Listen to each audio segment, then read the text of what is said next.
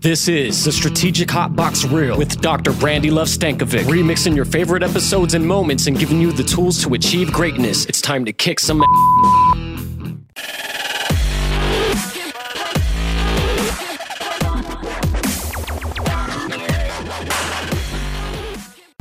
Welcome to the Strategic Hotbox. It's your girl, Brandi Stankovic, and today we're going to talk about one of my favorite topics. And of course, it's down the path of leadership. I'm sure you're not surprised in that realm, but really, it's down the path of nature versus nurture, education or experience. Hmm. Burnout and avoiding burnout. So it is all about persuasion. As a matter of fact, the title is Power of Persuasion. Let's get started. So please join me in welcoming Dr. Farzin Madjidi. You tell us a little bit about your journey in leadership. Well, I uh, never saw myself as a leader when I started out. Hmm. I always, as a second child, an underachieving second second child to a superstar, firstborn, I just wanted to be in the shadows. And life uh, doesn't sometimes allow you to do that. So I found myself in situations where I had two options complain or do something about it. and then I learned to do something about it. And that's how my journey began. Oh, that's amazing. And so you, uh, so really, your journey and some of that began all the way before you even thought about leader, the term leadership. Before I even knew the, the, the term at all, yes. Wow. And what gave you that hunger for growth in that way? I, uh, as a person, I studied engineering and I studied systems, and and I would see how systems can improve the conditions so everybody could excel. hmm And I would find myself unhappy with the level of discontent and acrimony in organizations as an engineer. hmm And my uh, part of the wiring that you talked about in terms of nature for me was to do something about it. hmm So I would volunteer, I would step up, I would offer help and offer free time. And people often say yes to when you offer free time Yeah, right. to get my hands dirty. Get the experience. Yeah, smart. And so I want to give you a, a formal introduction. This is Josh Allison. He's the founder and chief ideator of Think Cafe. Hello, Josh. Hi. be great to be with you. Thank you for having me on the on the podcast. Is your beard on your resume too? Yes, it is. It's at the very very top. it's just a picture of it. Just if I were to look back into my career and you said train wreck, and I just relate to that, I'm sure people kind of giggled that are listening to us today about the fact that there are things that happen in life that end up making us stronger that that become you know those train wrecks that we look back on and you wonder if if if had given the information would you have taken you know a different path what obstacles have you encountered uh, that others with with maybe a degree wouldn't have Here, but some of the obstacles have to do with kind of hiding the fact early on hmm that I didn't have the education, and kind of keeping that in the background so that people would just assume that I do have an education. Right That taught me something, and it taught me that it's less valuable than we think. And the reason that is is because people just assume you have one. hmm And when people just start start making that assumption, it tells you about the value of that of that degree. or It's how amazing you are No, I don't think that's the answer. It, it, it definitely speaks to confidence of if you can walk the talk and not even necessarily have had some of the background to be able to just jump in and go. Well, I think that's that's what I found. I found that walking the talk has very little to do with formal education. Mhm. And, and early on, I kind of was I kind of was scratching my head, thinking, what am I missing out on in that in in that process with the college education that that I can't bring to the workplace? What are they bringing that I can't, and how do I make up for that? Right? And I don't know what I don't know because I went to college. Really, I never really experienced it. So what I started to do, I just started to look at the people around me that were the most successful in my life Mhm. and, and I wanted to just emulate their behavior. And when I started emulating behavior, I, what I noticed was the people, regardless of who I'm interacting with, the people who are most successful I engage, they do two or three or four or five things consistently. And we've got a very special guest named Michael Veltri that'll be joining us here in just a second. Burnout tends to happen with those that are the highest performers, does it not? Yeah. Yeah. So one thing I can offer, right, is um most of the high performers, myself included, and probably yourself, right, uh, weren't good at delegating. Mm-hmm. And I know, as when I my time in corporate America, what got me to a certain level. What got me here won't get me there. Mm-hmm. And in other words, I think for high potentials, successful people, learning to delegate and let go instead of having one Michael Veltri, one burned out Michael Veltri, how can I be a leader and train, grow, and develop a team of 10, 20, 200, 3,000 empowered Michael Veltris that can do just as a phenomenal job. And I think that's what ultimately leads to the burnout is we put so much pressure on ourselves to do everything at work, at home, in our community that you you finally reach that breaking point because you don't know how to delegate because you've been really good because we know that person's not going to do it as good as we can mm-hmm. and we don't mm-hmm. want to we don't want to let go and have them screw it up. He is he is the guy. Mr. Persuasion is with us here today. Hello, Jeff. How are you? Hey, Dr. Brandi, I'm fantastic. When I look at persuasion and really like drill down, and we can talk a little bit about how it's similar to manipulation and how it's different. But when I drill down to what persuasion really is at its essence, I think it's leadership. I think it's seeing a better future, a different outcome, a better outcome, and then being able to bring people along in the journey. Yes. And so when you, so really persuasion and using persuasive communication is part of leader, it's ingrained in leadership. I totally believe it is. And especially as we look at exactly what persuasion means and what manipulation means, I do think it's leadership. And I think, especially as people maybe are in sales or they're having to develop revenue, when you make a mindset shift to understand what persuasion really is, at least from my perspective, it sets us free to go out there and to make things happen. Yeah, it really does. And so you started uh, dabbling in it. Um, is there a difference between persuasion and manipulation? Absolutely. And for me, I learned the the difference when I was adopting a baby from the country of Haiti, and I was in a mode where I was always able to make things happen. And through some different things that happened, I just fell flat on my face. And I began to understand at that point exactly what manipulation and persuasion is. And they're both about moving people or mm-hmm. affecting situations. But manipulation means this it means to control or to mm-hmm. influence a person or situation, but to do it cleverly, to do it unfairly. And what happens in manipulation, kind of like the example you just gave, in manipulation, we are seeking change. We're looking for a different behavior, but we're looking at it for our own self interest. Mm-hmm. That's the big difference. Now, persuasion, contrast, is the same thing as to call someone to do something, but it's to do it through reasoning or argument. Now, when I use the word argument here, let me be very careful because sometimes people think that's what we do at our tables at Thanksgiving and Christmas as we talk about politics and religion. I'm not talking about that whatsoever. I'm talking about listening to the other person's perspective, what's important to them, where the gaps are, what that person's need is. And then over time, especially through sustained effort and having provided sound reasoning, what happens at that point then is we have persuaded them because they see it for themselves just as much as we see it.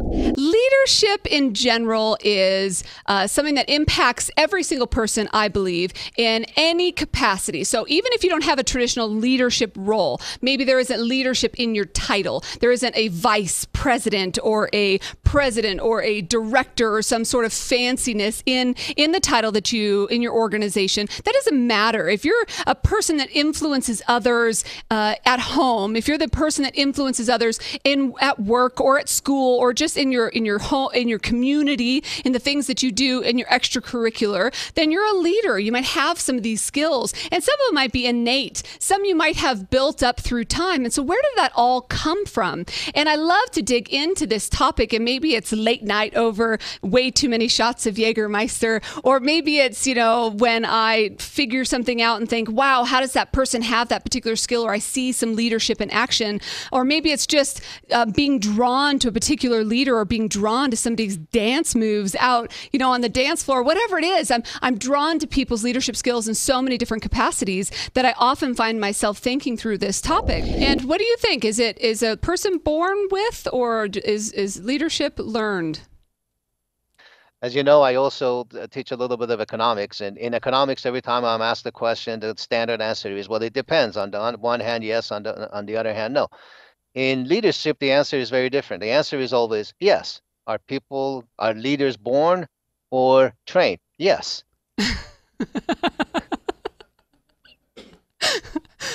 Yes. Okay. Yes. Okay. Yes. yes. And as a leader, we have to we have to have continual education. We have to have continual learning and actually drive forward in wanting that learning. More than just kind of providing knowledge or being a lecturer of your staff, it's really about creating growth and evolving and raising your own potential and bar throughout your life. Because so often when we're young, we focus on learning and education and as we progress as adults, we do it because we have to to because there's that new regulatory update, or here comes HR again with those courses we have to take, or anything like that. And rarely do we go out and really actively seek ways that we can get better or things that we want to dive into. It's a lot harder to learn as an adult than it was as, as a young person or as a kid.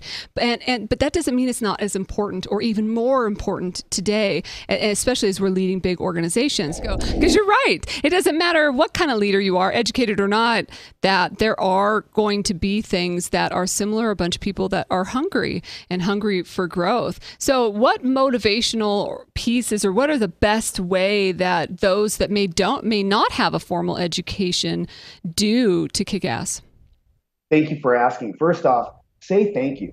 Uh, I think I think thank you, gratitude, expressing appreciation goes a really long way. And when when we get people in our lives who who will invest in your life, and you can express gratitude back to them, that has a crazy return on investment. And so, a couple of things that I su- have done, and I suggest other professionals and especially young professionals do, is number one, get mentors. Find a mentor that can help you along your path. Mm-hmm. I made a lot of mistakes. I still make mistakes all the time. But one of the things I did right was I found people who were willing to be honest with me and say, "Hey, Josh, here's what I'm seeing from my perspective on how you're how you're doing in the workplace here's here's how you're doing personally as well, right? So get mentors, right? And get mentors that are willing to speak into your life. It's what's amazing about mentorship, and I've and I found this um, over the last 12, 14 years, is people who are passionate about what they're doing, who are successful. If you reach out to those people, most often they'll share their success strategies with you. Mm-hmm. Why? Because they're passionate about it. Yeah, they're no excited doubt. about the work they've done. And so one of the things I did is I started looking at people who I wanted to be like. I'm like, okay, well, oh, I don't got the, the degree, but maybe I'll go reach out to these people, speakers, consultants, and and and uh, credit union executives that I want to and, and, pursue, and I'll just ask them how they did it. Mm-hmm. And what I found was no one ever said no. I would reach out and I would say, hey, I respect and admire X, Y, and Z. How'd you do that? May I, may I have a few minutes of your time to learn about that? In, in 14 or 15 years of actively seeking out mentors, actively, I've had one person who blew me off. Wow. Every other person has was taken willing to take the time. Every every other person, and so that's powerful. It is powerful. think about the fact, and, and I've spoken with dozens of people who are busy. Some are best-selling authors. I mean, mm-hmm. they're the most incredible people. And I said, hey, I respect what you're doing.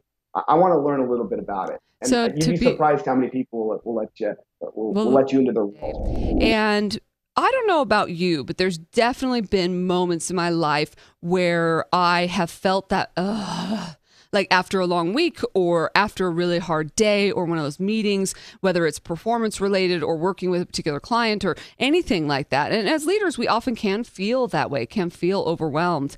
And I mean, honestly that's where that that cliche TGIF came from, right? I mean, why else would you would you be happy that it's Friday if you weren't, you know, kind of over your work week? And I think that what we have to do as leaders is be able to move past that. So you might feel a little overwhelmed by a day or or just done with a day, but but not making it have an, an impact or a long-term effect. An estimated 125 to 190 billion dollars in healthcare are spent each year due to occupational burnout. Can you believe that? Those are a lot of dollars that are spent on burnout. And the most at risk kind of demographic for burnout in the employee segment are your high performing are your highly engaged leaders. And it's just their their level of dedication their their push for success and meeting goals really can come to taking things a little too far. And in this world of never really having an off moment we sometimes can be a little too engaged there. And being in leadership in the marines and being in leadership yeah. in corporate america and even in your home or family or personal those yeah. are all you're dealing with all sorts of different types of leaders, are you not? Absolutely. And you know, what I learned the hard way, right, is uh, I'm, I'm able to talk about this because uh, from all the mistakes I made. So in the military, it was that top-down leadership, do what I say. And um, even though I was working for some amazing leaders, if I was ordered to do something, it doesn't mean I had to do it very well, as long but as I got it, got it taken care of. And uh, you know, in corporate America, that doesn't really work that well. You know, you ha- you have to really, I had to really learn how to grow uh, as a leader, so people are doing things that you ask them to do because they want to, not mm. because you tell them to do, uh, tell them to do that. And it was a big transition, of course. Um, and along the way, right, I uh, I had burned out because I was putting the most pressure on myself, and I looked at, you know, why am I burning out? You know, what's going on here? Something I love to do, whether that was my starting my own businesses or my time in corporate America, and and what can I do to uh, to avoid that? And, but when I was thinking about persuasion and thinking about preparing for this episode and preparing to talk to Jeff, I was thinking about per- persuasion and influence in my life and thinking about back in the T shots days. And for those friends that are listening and have a, a relationship with T shots as well, then you remember these days with the jukebox. For anybody that, that doesn't know about T shots, it is a small dive bar that I don't believe is, is, is in existence any longer. Um, but it was a dive bar that I spent much of my life, much of my life. We don't have to go into details about how how much time, but a good portion of my 20s was spent uh, at T Shots right up the street from from my house at the time, and uh, I made a lot of persuasive uh, moments and, and, and, speeches there to friends um, to to make some some poor life choices of their own there with me. Um, but the the persuasive techniques and communication that I use there certainly set me on this path of of inspiring others to to do things. And I think about how persuasive I was in that moment of my life. So in all seriousness, how how good I was at, at inspiring people to do things back then, and then how bad I am at inspiring my children in persuading them to do things in my hashtag mom life now, and you know, in the ten years that have gone by, fifteen years that have gone by, and getting them to do the the simplest things like put their shoes on so we can get out the door on time. And that's me slamming my fist on the table here. But it's so difficult and why I'm unable to do it in those moments. And then thinking about how and career progression and how I'm able in work from time to time motivate people to be the best that they can be and what techniques are used in that different uh, you know avenue. And just thinking about how persuasive communication applies across the board in so many different places. And I talk to when I work with executive CEOs about just managing their boards, or their their bosses, and managing the relationships they have with the people above them to work with their own communication styles to make it their boss's idea. So if they have a vision, if they have an idea of the end result, the outcomes that they want, to work and to listen and to frame conversations so it ends up feeling like not only are you getting buy-in, but it feels like the person's uh, idea that you're talking to, and that really is persuasion in, in kind of the sense that you were sharing. Absolutely. So, so two, two points on that, Dr. Brandi. First of all, when I'm negotiating a contract with a potential client, or if I am working with a speakers bureau, or if I'm working with a meeting planner, I look for two magical words when I wrap up to know if I have manipulated or if I have persuaded. And those two words are, that's right. So when the client looks at me and says some form of this and says, Hey, Jeff, that's right. Your company can fix this problem we have. Your company can provide a solution. Or, Hey, Jeff, you're right. That's right. You're the right person to be on stage for us. You can fix the problems that our association has. You can bring solutions to the table. At that point, they want it just as much as I want it. Just like the illustration you just gave in working like with boards and so forth. Mm-hmm. When when they accept it for themselves and they see the value for themselves, then they're there and they're just as excited as as we are about. So let me break it down into born with it and learned over time. So in the born with it aspect, let's take an example of Michael Phelps. Most people listening will know or watching will know Michael Phelps. He obviously is a massively successful Olympian, won 28 medals, and he has been just forging the way in what he does in swimming. And would he be amazing, so amazing at swimming if he wasn't the beast of a man that he is, right? He's six foot four, but he's also has that wingspan, as many of you know, of seven feet, right? So his arms extend a tremendous amount, and his inseam is only 32 inches right? So think about that. So I don't know exactly how that uh, translates into into meters and things, but oh wait a minute, I'm getting some notes from the people in the production studio of where I was going with that. Those dirty minds. But no, the inseam at 32 inches. I have a 32 inch inseam, and I'm only five nine, and he's six foot four, and has a 32 inch inseam. So his uh, his the body is shaped in the fact that he's got a very long torso. So he's a very large man, very long arms, and and he can swim in that way. So now, mind you, has his born with it, his genetics impacted his ability to be that level of Olympian?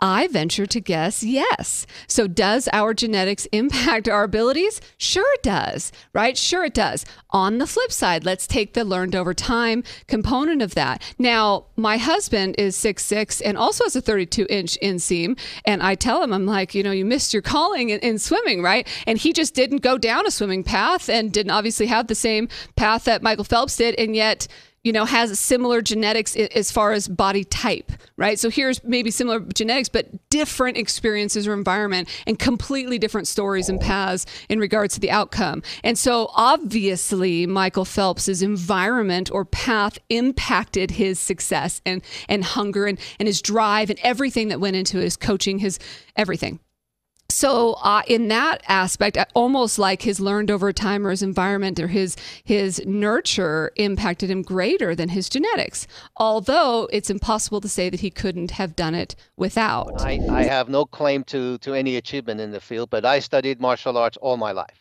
I can proudly say, with all honesty and no modesty, that I was the single worst student in every class that I ever attended.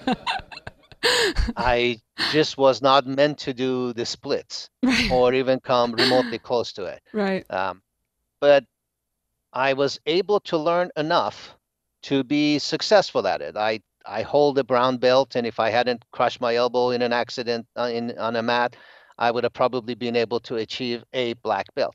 Mm-hmm. Would I have ever achieved being Bruce Lee? Probably not. Mm-hmm. That's a rare combination. Sure but would I be able to achieve some level of mastery that's consistent with the full abilities that I could put out, with how I was put together? I think so. Mm-hmm. And and I think that as a goal in leadership, in life, in everything else, is something you can have some talent for mm-hmm. and also through training achieve fully.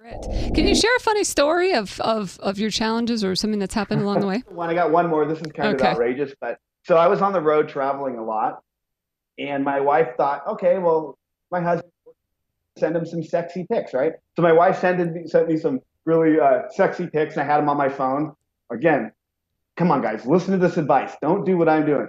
So I had them on my phone, traveling, beautiful wife. Yeah, my wife's hot. So I go for my wife's birthday. I go to Walmart to get some family pic- portraits made at the, like the print, printable kiosks, and I plug my phone in to the kiosk, right? And it starts uploading all of my pictures to the kiosk. Oh no. And the guy is helping me and literally like a, just a roll of all of my wife's pictures pop up on the screen. Meanwhile, I have my seven-year-old son with me. Oh, That's oh, cool. No. I look to my left at the guy, the the Walmart employee. He looks at me like, "This is the best day ever."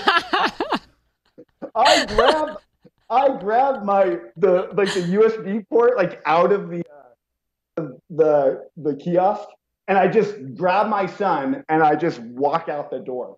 I'm pretty sure the pictures were still in there. Yeah, I was gonna say where they left on the kiosk. Guy's like print, print, print.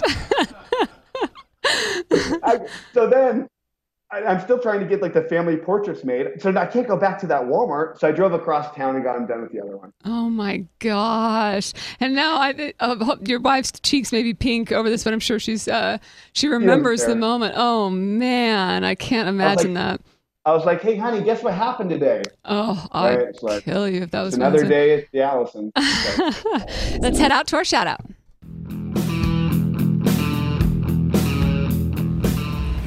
I'm Simon. I'm studying management in Mexico City, and you're listening to Brandi's Strategic Hotbox.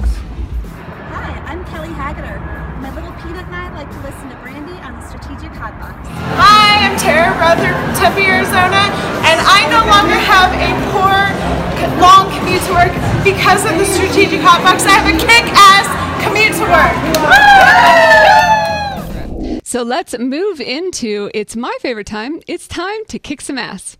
Number one is to develop a learning vision. Where do you want to be? What do you want to learn? How, what good level do you want to be at? Good level. Yeah, that's a super sophisticated term. That's what all that education did for me.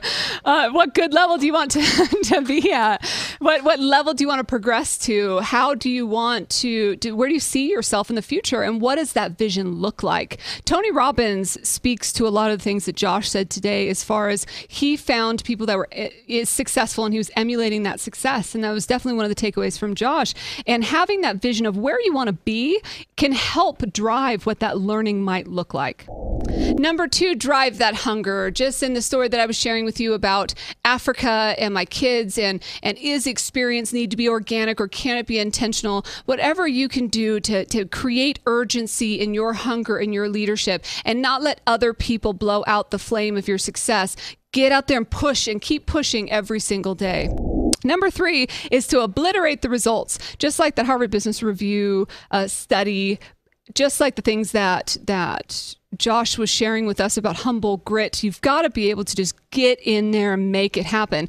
And drive for success. Don't drive for average. Don't drive for mediocre. Don't wake up in the morning and think, hmm, I'm just going to live a mediocre day today and just go to work and just move. You know, we want to be able to, to go after things and obliterate results. Two is to know your shit. You gotta know your shit. And I think that Jeff talked about it in the frame of your onlyness. He talked about knowing your skills, being that subject matter expert. I love that. You have to know your shit. If you want people to understand and be persuaded to, whether it's to buy your product, to to to buy you as your brand, to be influenced by the things that you're doing, then be and and and be a part of knowing what it is that you're that you're doing. So being passionate about it as well as being an expert in whatever that field is. And number five, burn bright don't burn out. You don't have to burn out. That isn't something that that everybody has to feel. If you want to be there, remember the why. Remember your purpose. Remember why you began doing what you're doing to begin with. Refresh in that and give yourself a chance to relax. And that will include limiting all of the other distractions and things that are pulling you away.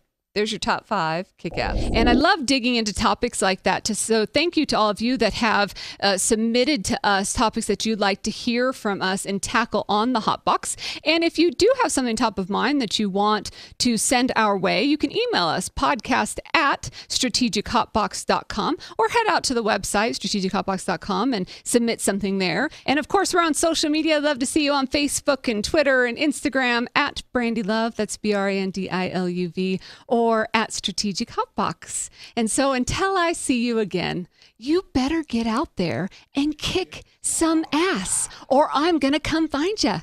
See you soon.